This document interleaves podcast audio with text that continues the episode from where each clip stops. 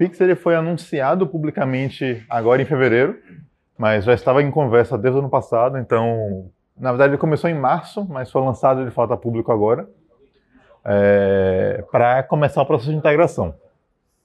É, e o Pix está vindo justamente para mudar a forma como transferências funcionam e como as contas funcionam. Vai simplificar muita coisa, vai mudar como como está estruturado hoje. Por que, que o Pix existe? Certo? Quais são os objetivos dele? Quais são as dores que ele resolve? Certo? Alguns objetivos. O primeiro é fazer transferência rápida. O nome já diz isso, mas pagamento instantâneo. A meta é que as transferências aconteçam em até dois segundos. Esse é o tempo entre você transferir e o dinheiro cair no extrato do recebedor.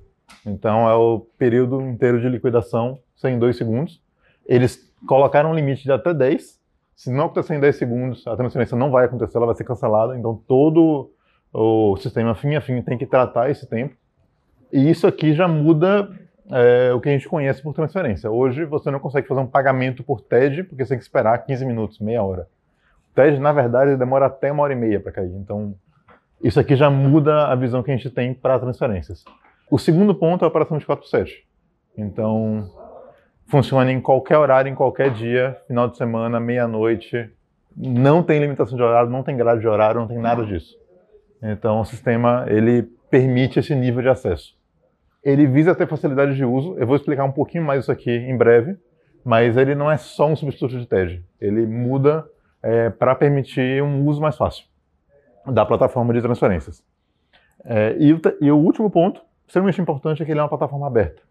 TED, só bancos podem fazer TEDs entre si. E você é muito, tem uma limitação muito grande para fazer TEDs.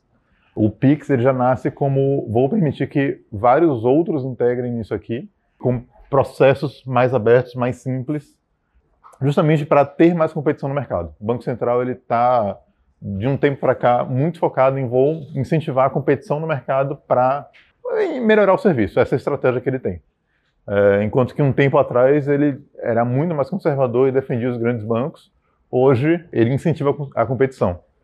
E o Pix ele não é bom para grandes bancos, porque ele traz todos os recursos, ele reduz é, o custo da operação, e o maior ponto disso aqui é que o processo em si ele é, tem mais valor e ele é mais barato.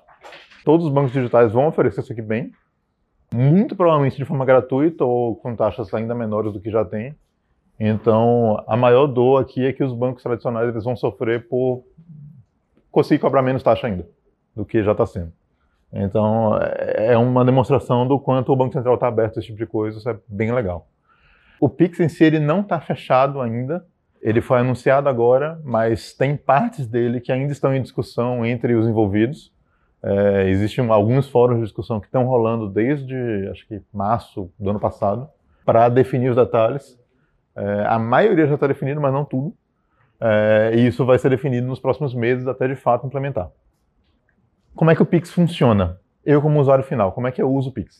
O que, que isso me afeta? É, essas telas não julguem o design, se foi o Banco Central que fez.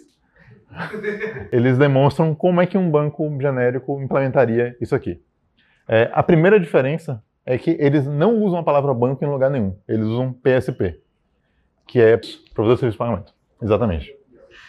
Que é mais do que bancos, ele abrange as instituições, instituições de pagamentos também.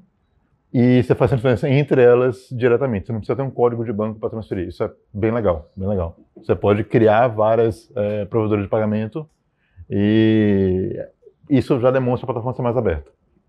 Eu vou entrar e eu vou entrar na minha conta. É, e aqui a gente já tem algumas novidades interessantes. O primeiro é que você tem um QR Code.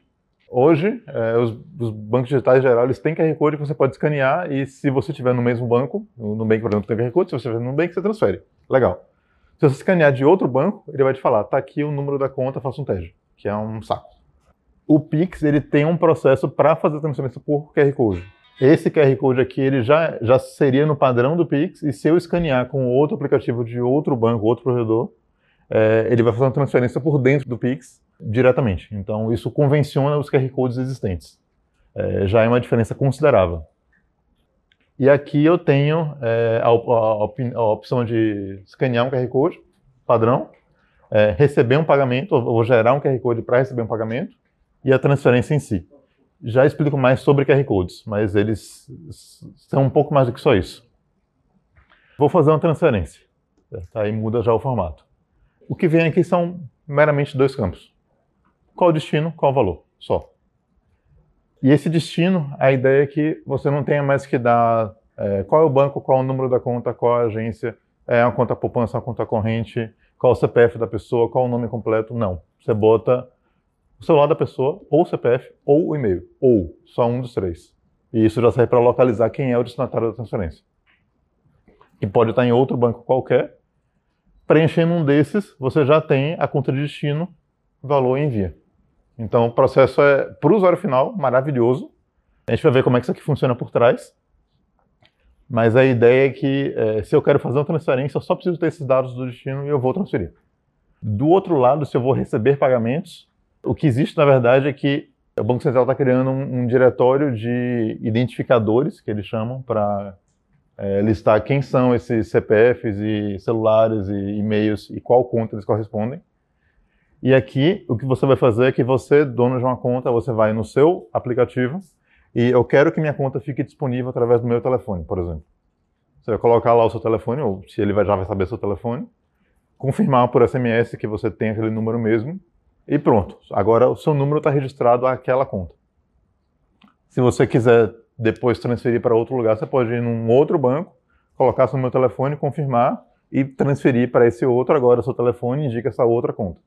Então você tem um controle sobre qual é a conta real de destino que isso aqui vai. É, mas para quem está transferindo para você é fácil. Você tem só os dados, os dados mais simples. Se você for uma empresa também, você pode botar o seu nome fantasia aqui. Então não fica só razão social, isso é legal dá para facilitar muito para o usuário final. A ideia é que eu, para eu cadastrar que esse número pertence à minha conta, eu tenho que primeiro, vamos supor que seja um telefone, eu vou no meu aplicativo do banco, vou colocar o telefone, minha conta, ele é obrigado a confirmar que esse telefone é meu mesmo, por SMS. Então ele vai vir SMS, vai confirmar que esse sou eu mesmo. O e-mail é a mesma coisa, vai enviar o código por e-mail, confirmar. E o CNPJ já é seu, não precisa. Então, para você vincular aquele, aquele, aquela chave à sua conta, você tem que fazer essa validação. Então, só você mesmo conseguiria. É, mas isso é um risco novo que não existia antes, que está em discussão ainda, mas que já está mais ou menos estabelecido. É interessante também que ele fala que o, o seu PSP ele precisa validar o seu telefone, mas ele não detalha muito sobre o como. Você tem que validar o telefone e confiar nisso mas cada um vai implementar a sua forma de fazer isso. Nessa mecânica, você também pode colocar os dados igual a um TEG. Então, a, ideia é que aqueles campos não serão necessários, mas você pode fazer uma transferência normal, agência, conta, tipo, CPF, é mesma coisa de sempre. Sendo que aqui você teria uma, uma seleção de quem são as instituições cadastradas e não tem mais o código do banco. É pelo nome e tem muitas, então tem muito mais instituições. Mas a transferência não funciona como antes para quem quiser usar o modo antigo ou que seja transferido para uma conta que não cadastrou. Isso é o processo básico de vou usar o Pix para transferências. Mas ele é muito mais interessante quando a gente começa a ver ele para pagamentos. Só voltando um pouquinho, o DICT que eu falei antes, ele é uma base de endereçamento. É o DICT, Diretório de Identificadores para Contas Transacionais. O pessoal gosta disso. Então, ele vai ter CPF, telefone, e-mail, CNPJ. É, hoje, a ideia é expandir isso para outros identificadores no futuro, eles deixaram aberto. Cada chave aponta para uma conta, exatamente, é, não mais do que uma. É, e para transferir de uma conta para outra, você tem que estar tá no aplicativo e você quer disponibilizar a sua conta via DICT. Você diz qual é a conta, que tipo de chave você quer usar, tem que validar a sua chave, então se for um telefone, validar para SMS, e tem que verificar se essa chave já está em uso. Um caso, por exemplo, Júnior cadastrou ali o celular dele para a conta dele. Anunciou para todo mundo, transfiram para mim, esse é meu telefone. Eu vou lá, peguei o celular de Júnior, vou cadastrar minha conta com o telefone dele. Isso seria um problema porque todo mundo vai transferir para o seu telefone achando que vai cair em você, vai cair para mim, isso é ruim. É, então eles fizeram a mecânica de portabilidade, que é o seguinte: se aquela conta já está vinculada, ou se aquela chave, aquele telefone já está vinculado a alguma conta, você só consegue transferir isso com a autorização do usuário original que é o seguinte, ele vai basicamente enviar uma notificação para o banco que cadastrou originalmente e ele tem que confirmar a transferência, ou seja, tem que disponibilizar para o usuário para ele ver que teve uma solicitação de tirar a conta daqui para colocar a conta lá e confirmar naquele banco. Então tem um processo de portabilidade para garantir isso. Esse DICT é a primeira parte do sistema para garantir que as contas sejam identificáveis com facilidade. O segundo tópico interessante é como é que eu uso o Pix. A gente viu ali como fazer uma transferência. Legal, transferências dá para transferir, não mudou muita coisa na verdade. Mas eu posso ter os QR Codes. A ideia aqui é que o Pix funcione como um sistema de pagamento para você comprar coisas também. Eu quero ir numa loja e eu quero pagar aquela loja usando o Pix. É, em vez de usar um cartão, eu posso usar o Pix para isso. E ele oferece algumas opções para poder funcionar com isso. O primeiro caso simples é um QR Code estático, que eu imprimo um QR Code, gero um QR Code que ele pode ter um valor fixo ou não, é, imprimo, boto lá e quem escanear vai, talvez já venha com o valor preenchido, talvez não, é, e vai fazer um pagamento ali. É o caso mais simples. Isso já abrange uma série de estabelecimentos possíveis. Você joga isso na mão do, do pagador, configurar. O segundo caso é o QR Code dinâmico, que é a ideia de que quem está recebendo pagamento vai gerar um QR Code para aquela transação e o pagador vai chegar, escanear e pagar aquela transação. A vantagem disso aqui é que ao gerar o QR Code eu posso introduzir ali algumas informações a mais. Eu posso já identificar quais são os produtos, a quantidade, o endereço, qualquer dado que eu queira dentro daquele QR Code de pagamento. E ao pagar, a transação inteira está vinculada a esses dados também. Então, isso fica no extrato, eu posso depois consultar o extrato da minha conta e identificar de qual compra aquele pagamento que eu recebi veio. Então, não é um, recebimento solto na minha conta. Eu consigo saber qual é o QR Code que gerou aquele pagamento. Isso, por si só, é interessante. A ideia, por exemplo, é que contas, impostos passem a ser cobrados através do Pix com isso aqui. Então, em vez de gerar boleto, guia de recolhimento, gere um QR Code que você escaneie e ao pagar você já sabe que aquilo é aquele imposto vinculado àquela pessoa imediatamente. Isso facilita todo o processo de recebimento tudo mais. Ou você tem um, um e-commerce que oferece boleto e você, na hora de gerar um QR Code, a pessoa pagar e você sabe que aquele pagamento que chegou veio daquele QR Code, daquele usuário, daquela compra e pode liberar imediatamente. Não precisa esperar o boleto compensado daqui a três dias. Então isso aqui já, isso aqui é uma maravilha para e-commerce como um todo e pagamentos, compras no geral. O QR Code em geral você pode, ele é escaneável mesmo que ele perca 30% dos seus dados. Então você pode pegar um ícone e meter no meio do QR Code, deletando um pedaço dele e ele funciona. Isso é ótimo. Você pode arredondar os cantos, você pode dar uma esculhambada nele e funciona ainda. A outra coisa bacana é que aqui a gente está falando de QR Code, mas isso também funciona por link. Então você pode gerar um link de pagamento que quando a pessoa clicar, ele vai fazer aquele pagamento em si. Como é que funciona na prática? Você vai, por exemplo, pegar o link, gerar, enviar. Quando a pessoa clicar nele, todos os aplicativos de banco de conta que você tem vão escutar aquele link. Então, no Android, por exemplo, vai abrir, você quer pagar com qual app? Você escolhe o app, confirma pagamento na sua conta e paga. Então, o sistema todo já é integrado dessa forma. O link, ele é igual ao QR Code dinâmico no seu, no seu formato. Ele só é o dado do QR Code dinâmico em forma de link. Mas você consegue botar um botão de pagar num site que você pague por ali e tudo funciona. Então, o site no desktop ele pode mostrar o QR Code, no celular ele pode mostrar o link. Isso para pagamento para e-commerce é maravilhoso, porque você recebe a transação imediatamente e não tem taxa o valor da transação é, é o valor que você recebe. Exatamente, é, é esse. Você vai ter um botão lá com link, você clica nele, vai perguntar quais apps você, qual app você quer usar, se você tiver mais de um. Você escolhe lá, Banco do Brasil, vai chegar nele já com o valor. Se fizer isso, por exemplo, do computador. Eu acho que, por exemplo, uma extensão de navegador poderia fazer isso. Então os bancos podem lançar uma extensão que você instala e que quando você clicar no link ele joga no celular, coisa assim. Então dá para fazer tudo isso. E o legal é que quando chegar no seu app do seu banco, pode ter ali os dados da, transação, os dados da compra. Não é um pagamento solto. Se você hoje for no e-commerce e ele falar que você pode pagar por TED, isso hoje é um perigo porque você está pagando uma coisa, você não tem nenhuma garantia, não está vinculado a nada. Aqui você tem o vínculo, então é uma coisa bacana. Hum, sim, sempre. Mas a ideia é quando você clicar no link, for no app do seu banco, ele vai falar qual é o destino da transferência. E você tem que estar atento a isso, não tem muito para onde correr. Sobre estorno de compra. Primeiro fato é que uma vez a transferência feita, ela foi feita, ela não pode voltar. Certo? Você não pode. é, pedir para cancelar uma compra e ela ser cancelada. Não existe isso. Então você, como enviador da transferência, enviou já foi. Isso é igual como um TED funciona, por exemplo. É, mas, por outro lado, ele traz já uma mecânica de devolução, que é o seguinte: o recebedor ele pode chegar na transferência que ele recebeu e iniciar uma devolução dela. E ele já faz um processo de deixar registrado que aquilo foi devolvido, já vincular uma transferência de devolução e devolver para a origem. Então, o legal disso é que não é uma outra transferência solta, mas ela é vinculada a uma outra. Então, você pode analisar depois e entender que foi de fato devolvido. Mas depende de colaboração com, com o outro lado.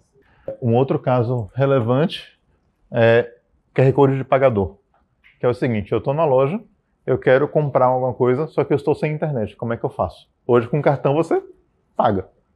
Ele tem uma mecânica de QR Code que você consegue fazer pagamentos offline, sem, sem nada no seu celular.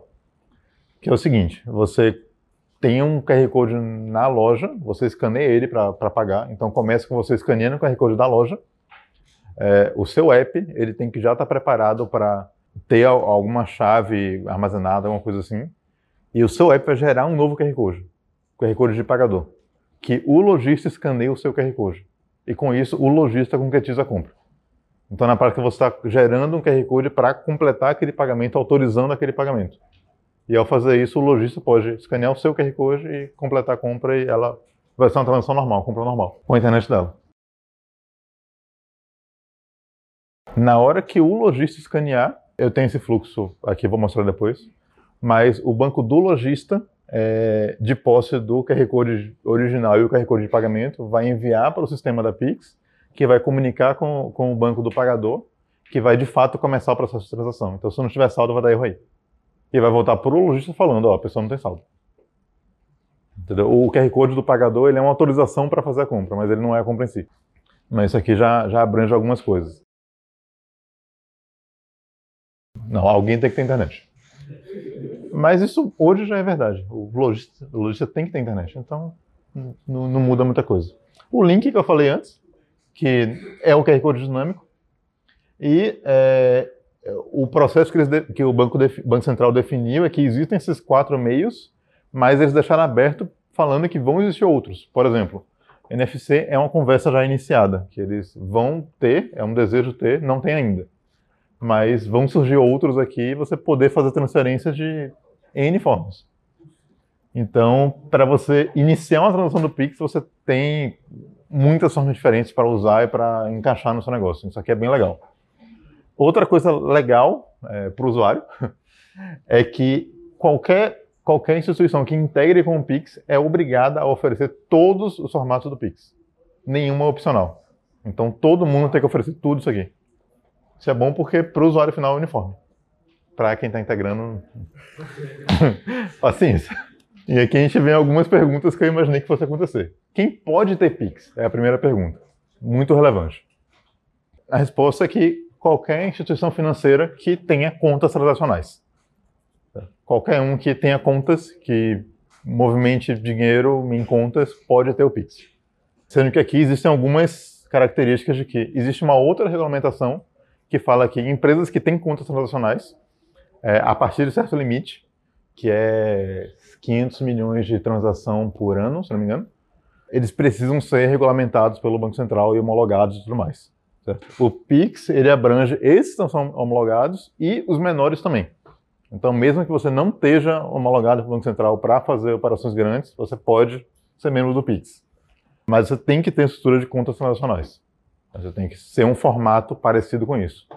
Então, sei lá, um PicPay funciona nisso aqui. Um, outros, outros mecânicas funcionam nisso aqui. Não só bancos. Aí vem a pergunta, quem é obrigado a oferecer o Pix? Essa é outra coisa relevante. Qualquer um que tenha mais de 500 mil contas.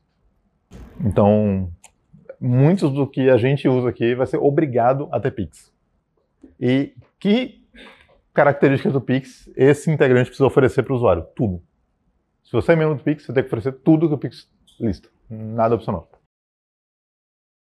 Mais ou menos. Transferências internas. É, o banco pode continuar fazendo o seu mecanismo anterior de transferência interna, sem problema nenhum. Mas o Pix já prevê que se você iniciar uma transferência do Pix por qualquer um dos meios e a conta de destino for no mesmo banco da conta de origem, é, o banco pode fazer essa transferência internamente sem comunicar com o Banco Central, sem comunicar essa transferência. Então, funciona como a transferência interna de hoje. É a mesma coisa. Então, na verdade, o banco ele pode só ter Pix e esquecer a transferência interna que ele já tem hoje, porque o Pix faz transferência interna também. Quando? Novembro de 2020, todo mundo que é obrigado a ter Pix tem que disponibilizar Pix para o usuário final. Isso é muito perto. O Banco Central só vai disponibilizar nessa data. Então vai lançar todo mundo junto. Agora, como é que isso aqui funciona?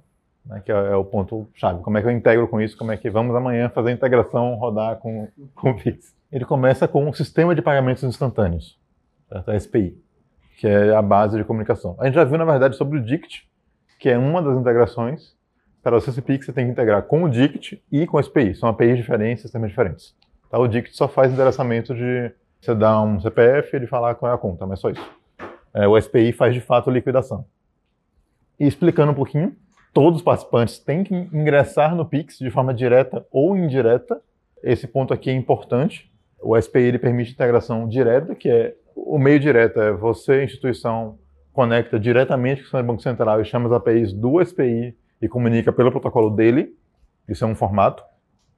É, a participação indireta é quando você, que provavelmente é menor, é um IP menor, você conversa com um banco ou um IP maior e você não quer integrar diretamente com o Banco Central. Você quer usar APIs que esse intermediário ofereça para você, para você integrar através dele ao SPI. Isso permite que outros no mercado ofereçam APIs de integração com o Pix para outros menores. É justamente na intenção de incentivar a competição e aumentar a capilaridade disso aqui. Então, a, a, a, integração direta é muito bem definida, está muito bem documentada e é como se integra com o Banco Central. A integração indireta, cada um faz, descreve e faz a sua formato de integração. Então, a indireta pode ser qualquer formato que o intermediário ali quer oferecer. A participação direta é obrigatória para bancos comerciais. É, isso é importante. Todo banco ele tem que integrar diretamente, não pode usar intermediário. E qualquer e qualquer instituição que tem que seja autorizada para funcionar, ou seja, aquelas que passaram do limite, elas podem integrar diretamente se elas quiserem, ou elas vão integrar indiretamente, como, como elas preferirem. Mas você tem um certo grupo aqui de instituições que têm que integrar é, direta se eles participarem do Pix. Porque podem existir bancos que não enquadram limites, não são obrigados a participar do Pix, logo não precisam ter direto. Então você tem dois, dois conjuntos aqui. Os outros que não forem diretos têm que usar o meio indireto através de algum participante direto, certo? Não, não tem indireto no direto do direto, isso não. é só dois níveis. É, esse aqui lembra um pouco a estrutura de adquirente sobre adquirente, é meio que parecido. E para você ingressar nisso, o participante direto ele tem que ter a conexão com RSNF através de um PSTI. As siglas de, da rede do sistema financeiro através de um provedor dessa rede como é que funciona hoje. O Banco Central ele tem uma, uma rede é, paralela à internet, não trafega pela internet, é uma rede à parte, onde todos os, todo mundo que se integra com ele tem que ingressar nessa rede. O ingresso nessa rede em si é complicado, por isso existem prestadores de serviço para conectar nessa rede. São empresas que ingressaram nessa rede e oferecem serviço de conectar a rede para terceiros. Isso até então precisava ser uma conexão física direta, cabeada, tudo mais essa regulamentação nova está permitindo também que o prestador de serviço que tem que se integrar fisicamente com é, a rede preste a opção de quem está contratando ele integrar para uma VPN pela internet. Então isso facilita muito o processo, muito o processo. E você precisa possuir uma conta API, já falo sobre ela. Explicando um pouquinho como é que funciona, eu tenho o Banco Central ali, é, oferece a rede, e eu tenho um PSTI que vai oferecer essa conexão de rede para terceiros. É, e o participante direto tem que conectar a ela através do PSTI. E a ideia é que isso será possível através da internet também, através de um VPN, meios seguros e tudo mais. Aí tem um asterisco interessante falando que tem que regulamentar, ponto. Não, não definido a regulamentação. Então, isso aqui é um dos pontos que estão em aberto e sabe-se lá o que vai acontecer até novembro. E um indireto, por exemplo, ele vai estar aqui conversando com esse participante direto, muito provavelmente através da internet ou alguma outra rede qualquer. Então ele fica livre de não precisar fazer essa coisa toda. Então essa é a vantagem de você ser indireto. Você não precisa contratar esse serviço. Além disso, essa rede ela já é estruturada obrigando que você tenha, na verdade, duas conexões com duas redes separadas. Essa rede é totalmente isolada. Todo integrante dessa rede tem que oferecer uma réplica inteira de toda a sua infra, conectadas às duas pontas, onde as duas funcionam independentemente, sejam em locais físicos diferentes, é, e a rede inteira está montada para serem duas redes. Então, isso aqui é uma complicação considerável para você, de fato, ingressar na rede. É esperado que isso também é, simplifique aquela regulamentação não definida ali. É, agora falando sobre conta PI, que é a conta para pagamento instantâneo. Antes de explicar essa conta, deixa eu voltar um pouquinho atrás e explicar o STR. STR é o sistema que permite fazer TEDs. TEDs, DOCs, pagamentos de boletos e tudo mais. É, sistema de transferência de reservas. Como é que ele funciona na prática? No Banco Central, cada banco tem uma conta chamada conta reserva. Do, então, eu tenho conta reserva 1, conta reserva 2, conta reserva 3. Cada conta reserva pertence a um banco e tem um valor armazenado ali. Isso aqui está dentro do Banco Central. É, então o Banco Central controla o extrato e o saldo de cada conta dessa. E você tem mecânicas para depositar dinheiro no Banco Central e retirar dinheiro do Banco Central, geralmente movendo carros fortes. É, é, e você, como o, o Banco 1 aqui, que você é titular dessa conta reserva, cada banco tem uma conta reserva, é, você é responsável por saber qual é o saldo e extrato de cada cliente seu. A conta reserva é só um conjunto com tudo salvo, tudo aglomerado ali. É, inclusive, a conta reserva pode ter menos dinheiro do que o banco tem em contas, isso não é problema nenhum. É, então, cada banco tem as suas contas reservas aqui, é, e o banco ele pode é, decidir colocar ou tirar mais dinheiro ali a momentos específicos, ou pedir empréstimo no Banco Central a juros de CDI para colocar ali, enfim. Então, uma das regras que o Banco Central diz é que todo banco tem que prevenir lavagem de dinheiro. Ponto. Cada um faz o que quiser para prevenir. Ele não define como prevenir. Então, os bancos, cada um tem seu formato diferente para tentar evitar que esse tipo de coisa aconteça. Então, se você sacar tanto dinheiro, ele vai questionar. É, mas a ideia aqui é que eu tenho várias contas é, na hora que eu solicito, eu quero fazer um TED de uma conta desse banco para uma outra conta deste banco, eu tenho as contas aqui, é, eu, usuário final, pessoa 1 aqui, vou comunicar com ele falando, quero fazer um TED para o banco B para a pessoa tal, para a conta tal. Esse banco ele vai repassar uma mensagem para o Banco Central, falando, quero fazer uma transferência de TED, está é, tá aqui os dados de origem, está aqui os dados de destino, eu quero efetivar isso o Banco Central ele vai fazer uma transferência entre contas reserva, vai debitar daqui, é, creditar ali, e vai mandar uma mensagem para o banco de destino falando: acredite essa conta aí porque chegou uma transferência desse, dessa origem. E o banco é responsável por atualizar sua base falando: aqui tem mais, mais tal valor, com tal extrato, tal, tal informação. É, então, esse é o mecanismo pelo qual transferências acontecem. É, e os bancos eles precisam manter essa conta reserva populada para, se eu quiser fazer TEDs, o dinheiro já tem que estar aqui para quando eu for fazer a TED, é, ele ter de onde tirar o dinheiro para transferir. Faz sentido isso aqui? Então, cada banco tem uma conta reserva, as operações acontecem entre as contas reservas, é, o banco tem que controlar o saldo individual de cada cliente, a liquidação de TED, DOC e pagamento de boletos e tributo acontece utilizando essa troca de mensagens. A liquidação aqui é o processo de, de fato, ter a transferência de valores concretizada. Então, um TED liquidado é um TED que o dinheiro chegou na conta de destino, de fato. Tá? Um pagamento liquidado é que, enfim, você conseguiu validar que o pagamento foi pago. A conta PI é um análogo disso, é muito parecido. É, na ideia de que cada instituição da Pix tem uma conta PI, então temos várias PI1, PI2, Então, cada banco controla sua conta, cada, cada PSP controla sua conta PI, e ele tem que saber o saldo de cada cliente, e a conta PI não precisa ter o saldo total, ela pode ter qualquer saldo. É, e quando um PSP quer transferir valores para outro, ou seja, um usuário final quer transferir valores para outra conta, ele vai mandar uma mensagem para o Banco Central, isso aqui é, é a nível do Banco Central, é, o Banco Central vai fazer a transferência entre contas PI e vai é, avisar o outro banco de que chegou um valor ali para ele. E aí ele tem que acreditar a conta, notificar o usuário e tudo mais. É, por, ah, uma coisa interessante que eu falei, esqueci de falar. No Pix é obrigatório o usuário final que recebedor ser notificado. Então o banco tem que implementar push. Outra coisa legal. Então isso aqui é muito parecido com a mecânica de contas reserva, é quase igual. É um modelo que funciona e os, ban os bancos eles têm que acreditar essas contas para terem saldo suficiente para fazer essas movimentações. É, agora, a, a, forma de acreditar essa conta é através de uma conta reserva. Então, eu tenho a conta reserva que eu uso para fazer é, TEDs e existe uma mensagem que você fala, eu quero transferir da minha conta reserva para minha conta PI. Ou eu quero transferir da conta PI para uma conta reserva. Inclusive, eu posso transferir da conta reserva de um banco para uma conta PI de outra instituição.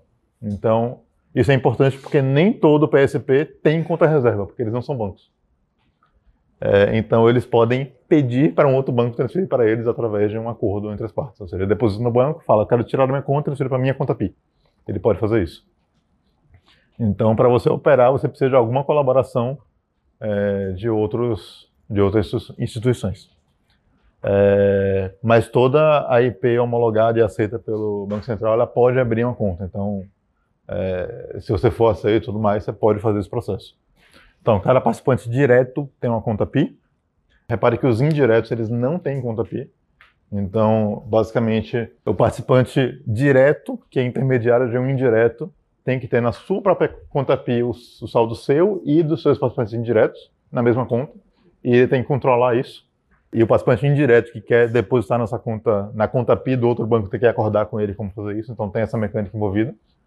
Mas todo participante direto tem uma conta PI, certo? E é por onde a liquidação acontece. E aí a gente vem para explicar um pouquinho como o modelo exatamente funciona. Tem muitos, muitos fluxos, muitos detalhes. Eu trouxe dois que vão trazer uma visão mais genérica de como é que funciona, mas a documentação deles está bem completa nesse sentido. Mas você começa falando sobre é, eu quero fazer uma ordem de pagamento e a primeira pergunta é, é uma ordem de pagamento prioritária ou não? Isso aqui é agendamento. Como é que funciona? O Pix ele tem uma grade de horário. Calma. Você pode fazer transferências em qualquer horário. Mas para você fazer agendamentos, especificamente, você só pode agendar para o dia seguinte até as 11h30. Depois desse horário você não pode agendar para o dia seguinte. É razoável, meia horinha ali de, de controle. E a partir da meia-noite, o PSP que tem, está com valor agendado, ele tem que até as 8 da manhã enviar os agendamentos dele. Então, durante esse período, ele tem que fazer os agendamentos o recebedor tem que receber até as 9h30 e o sistema inteiro tem que liquidar até as 10. É só um controle para garantir que os orçamentos sejam executados até as 10. Isso aqui, inclusive, final de semana, todo período. Então, tudo tem que ser automatizado. É, você tem um intervalo de meia hora aqui que você não pode fazer agendamentos para o dia seguinte, mas pode fazer para outros dias. Isso aqui é mais para ser possível controlar. É, todo participante do Pix, ele, mesmo indireto, ele tem uma identificação de, de instituição própria. Então, é, os indiretos também têm um, uma instituição que pode ser escolhida, não é... Você não envia para o intermediário, você envia para o, o PSP final. Então, ele também registra o nome, tem tudo. Beleza?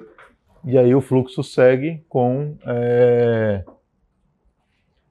Esse aqui é o, aqui, o PSP que vai fazer a transferência, ele vai comunicar, tem exatamente quais são o protocolo das mensagens enviadas é, o protocolo inteiro ele funciona através de troca de mensagem é, numa API HTTP, então é interessante que ele não usa um, os sistemas que o STR usa, que são formatos muito legados de filas de mensagem da IBM e de, sei lá, qualquer formato proprietário. Aqui usa HTTP mais puro. Então, para você enviar uma mensagem, você faz a requisição HTTP com a mensagem HTML no formato definido e você envia ela, é só isso, tranquilo. Ele define também critério de independência, quer dizer que se você não receber um ok, você pode reenviar a mesma mensagem, isso é ok. Então você pode ficar reenviando até ter certeza de que ela foi entregue. E você recebe mensagens, nesse caso aqui você está enviando para o SPI, ele vai bloquear o saldo na conta PI de origem, notificar o banco de destino, que tem que compensar, identificar a conta de destino, confirmar que ela existe, depois avisar o SPI de que a conta existe. Nesse momento, o SPI vai debitar a conta PI de origem e creditar a conta PI de destino e vai notificar. Nesse momento aqui, a transação está efetivada. Não é mais reversível. e ela vai notificar o banco de origem, PSP que iniciou a transferência de que ela foi feita, e vai notificar o banco de destino de que ela foi feita também, para ele acreditar a conta.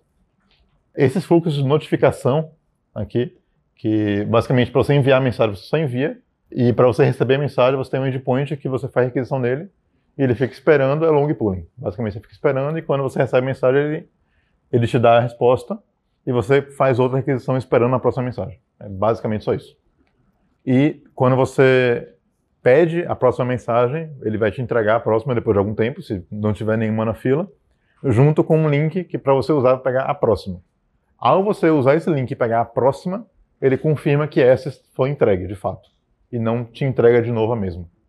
Existe para mesmo que você requisite o sistema entregue, pode ser que você não receba por algum motivo qualquer e se você requisitar de novo, ele vai entregar a mesma mensagem até que você confirme que recebeu ela. Então, todas as comunicações são protegidas de dar erro de comunicação. Então, aqui ele está notificando todo mundo. E como ele tem certeza que essa notificação vai ser entregue eventualmente, nesse momento a transação está feita de forma inevitável. Ela foi completa. É, e aí você tem aqui embaixo a notificação para o usuário final do crédito. Então, isso aqui é parte obrigatória do sistema. Então, o usuário final tem que saber disso. Isso aqui é até 10 segundos. Então, basicamente, ele fala que nesse intervalo aqui, mais ou menos, aqui, todo mundo tem até 10 segundos para completar. Se alguém violar esse tempo, por exemplo, o SPI enviou a mensagem aqui, a notificação de que chegou a mensagem, e o banco de destino falhou em entregar a notificação de que está tudo ok, a transferência inteira está cancelada. E ele vai notificar as duas partes de que está cancelado. Então, não existe você enviar e não saber se recebeu ou não. Você vai saber que foi entregue. Isso é bom. E o esperado é que isso aqui ocorra em até, em média, dois segundos. Então, é instantâneo. Basicamente, ele é mais rápido porque ele está afirmando que tem que ser mais rápido. Então, os bancos vão ter que desenvolver o sistema mais rápido. Como o TED é até uma hora e meia, os bancos é, tem mecânica, por exemplo, de chegar um TED na conta e disparar um alerta para uma pessoa ir lá olhar e ver se vai confirmar o TED mesmo. Isso é uma mecânica que vários bancos fazem para TEDs altos. E aqui você não pode fazer isso porque você é obrigado a entregar em 10 segundos. Então você não pode fazer isso. E no TED, por exemplo, você tem uma hora e meia para entregar o TED. E se a conta de destino não existir, você tem mais uma hora e meia para devolver o TED. Então, esse enforçamento de 10 segundos é basicamente eles falando isso, só isso. Mas vai ter que ser. E é possível. Outra coisa, outro detalhe técnico por trás é que essa conta PI que ele está bloqueando e transferindo aqui, ela tem um extrato próprio, onde o, PSP ele pode consultar no SPI, eu quero saber os detalhes da minha conta PI, eu quero o extrato do tal data, eu posso olhar esse extrato, posso analisar tudo. É, essa conta PI, ela funciona em dias úteis. Então essa é uma mecânica meio estranha, que você pode usar ela em qualquer horário, é, mas o extrato dela vem em dias úteis. Então você faz uma, uma transferência sábado, na visão do banco que está analisando a conta PIA, ele vai receber a transferência segunda, porque é o próximo dia útil, mas ela já chega sábado. Então é só a contabilização interna que é estranha, mas eu não sei realmente por que isso aqui foi feito. Provavelmente foi para ser compatível com a STR, para poder movimentar entre eles. Mas é questão mais contábil. É, e tem a questão também de que o banco ele tem que reportar todas as movimentações feitas pelos clientes nos dias úteis. Então, toda segunda-feira ele tem que reportar toda a movimentação do final de semana.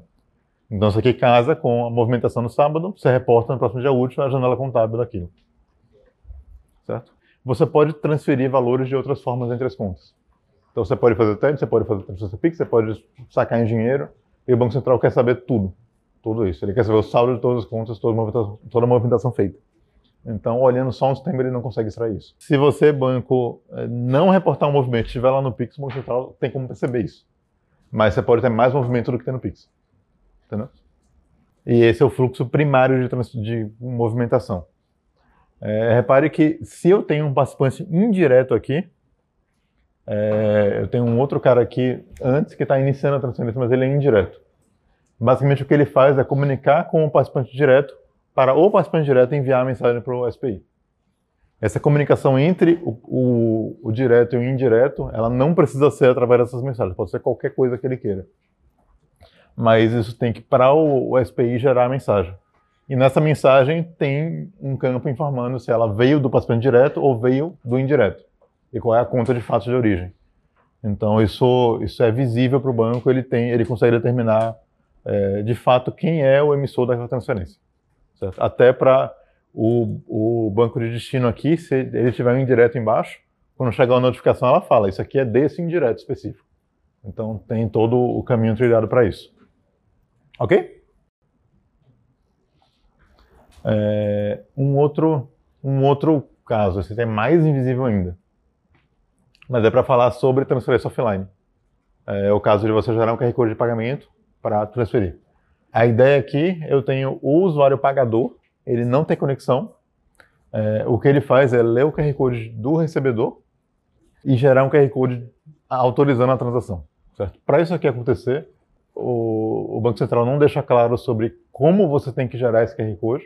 Basicamente, ele só fala que você tem que ter esses campos nessa posição, mas você tem alguns campos livres e a intenção, a ideia é que os, os bancos, na verdade, eles têm que ou pré-gerar algumas chaves, essa chave no dispositivo e ele enviar essa chave no QR Code, é uma forma, ou, sei lá, enviar, deixar uma chave privada ali e assinar o QR Code com isso. Enfim, você pode fazer algumas formas. É, desde que você coloque no campo livre desse QR Code seus dados para você confiar em você mesmo, o banco confiar. É, e você, você disponibiliza esse QR Code que você, pagador, gerou para o recebedor escanear. Nesse momento, o recebedor, o usuário recebedor aqui, está lendo o QR Code, então não existe comunicação. É esperado que ele confirme que esse QR Code de pagamento é realmente gerado a partir do QR Code de recebimento dele, não é um outro QR Code qualquer, senão não vai funcionar. Então ele confirmaria aqui no próprio app e ele manda mensagem para a SPI falando: estou aqui iniciando o pagamento, está aqui os dados dos QR Codes. Na verdade, ele fala com o banco dele, que fala com a SPI, que fala com o outro banco falando é, foi feito, está sendo feita uma transação, está aqui os dois QR Codes, faça a operação. E agora o banco está vendo isso, ele vai validar os dados do QR Code que o app dele gerou. Então, esses dados simplesmente são transferidos e chegam aqui inalterados. Ele tem que validar isso. E se esse dado for válido, aqui ele simplesmente inicia o pagamento daquele QR Code de recebimento original, que ele tem aqui, que foi enviado para ele. Então, isso aqui é só um caminho mais longo para autorizar e ele iniciar a operação. Então isso aqui tudo é igual a escanear o QR Code desde o começo, só que como não tem internet aqui, tem que fazer um outro caminho.